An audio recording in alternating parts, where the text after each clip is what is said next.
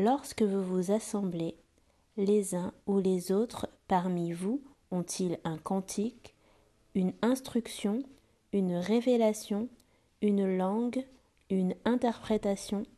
Que tout se fasse pour l'édification. 1 Corinthiens 14, verset 26.